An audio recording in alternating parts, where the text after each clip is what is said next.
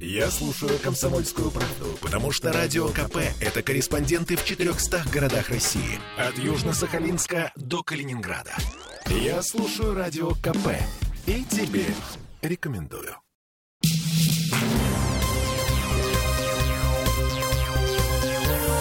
Темы дня. Станцию метро Чернышевская собираются закрывать э, предварительно э, по плану почти на два года. Ну, так себе подарочек вообще под Новый год для жителей центра Петербурга. Но справедливости ради, точная дата закрытия еще не выбрана. Это мы вернулись в петербургскую студию радио «Комсомольская правда». Я Олеся Крупанина. Я Дмитрий Делинский. Давайте слушать, что говорят по поводу Чернышевской в Комитете по развитию транспортной инфраструктуры. Наш коллега Никит Нестеров сегодня э, задал пару вопросов зампреду КРТИ Михаилу Самборскому.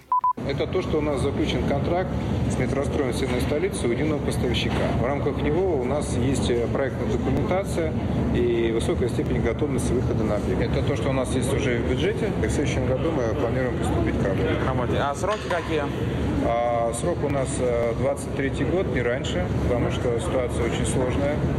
Вот, поэтому это как минимум два года. А станция Но как будет мы сейчас работать? будем заключать дополнительные соглашения с метростроем Северной столицы. Они посмотрят свой производственный график, э, свои возможности, и мы уточним эти сроки. Да, больше года получается, 22 начало и 23 Однозначно, потому что все, что вы видите, это большой комплекс. Плюс, когда мы снимаем отделку, мы видим конструкцию несущую. Вот э, когда делается проектирование, очень тяжело определить, что за стеной.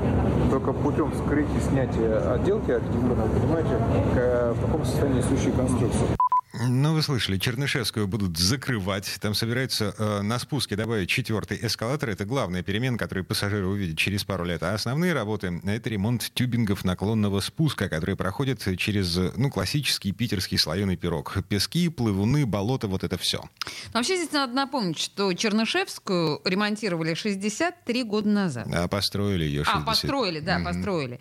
И с тех пор только поменяли облицовочную плитку на стенах самой станции. В общем, время для полноценной реконструкции действительно настало. Скорее всего, он начнется после того, как метростроевцы закончат со станцией Технологический институт 1. Ее планировали открыть еще в августе, но что-то пошло не так, работы затянулись. Сейчас в графике стоит февраль будущего года. Ладно, еще одно любопытное заявление зампреда КРТ Михаила Самборского. Коллега Никит Нестеров спросил его, а выбрано ли место для наземного вестибюля станции «Театральная»? Нет, э, на сегодняшний день мы заказали предпроектные проработки. Результат мы увидим в следующем году.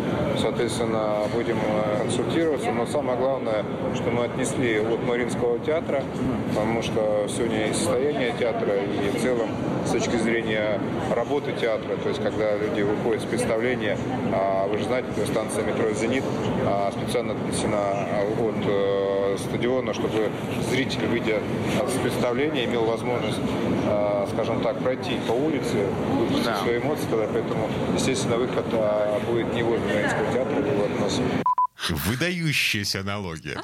То есть э, зритель, выходящий из Мариинского театра, настолько переполнен эмоциями, что его можно сравнить с болельщиком, выходящим со стадиона «Зенит». Да, и психология какая, слушай, тонкая, потрясающая. Так или иначе, все это э, ну, где-то уже на будущий год. И проектирование выхода из театральной, и э, закрытие Чернышевской.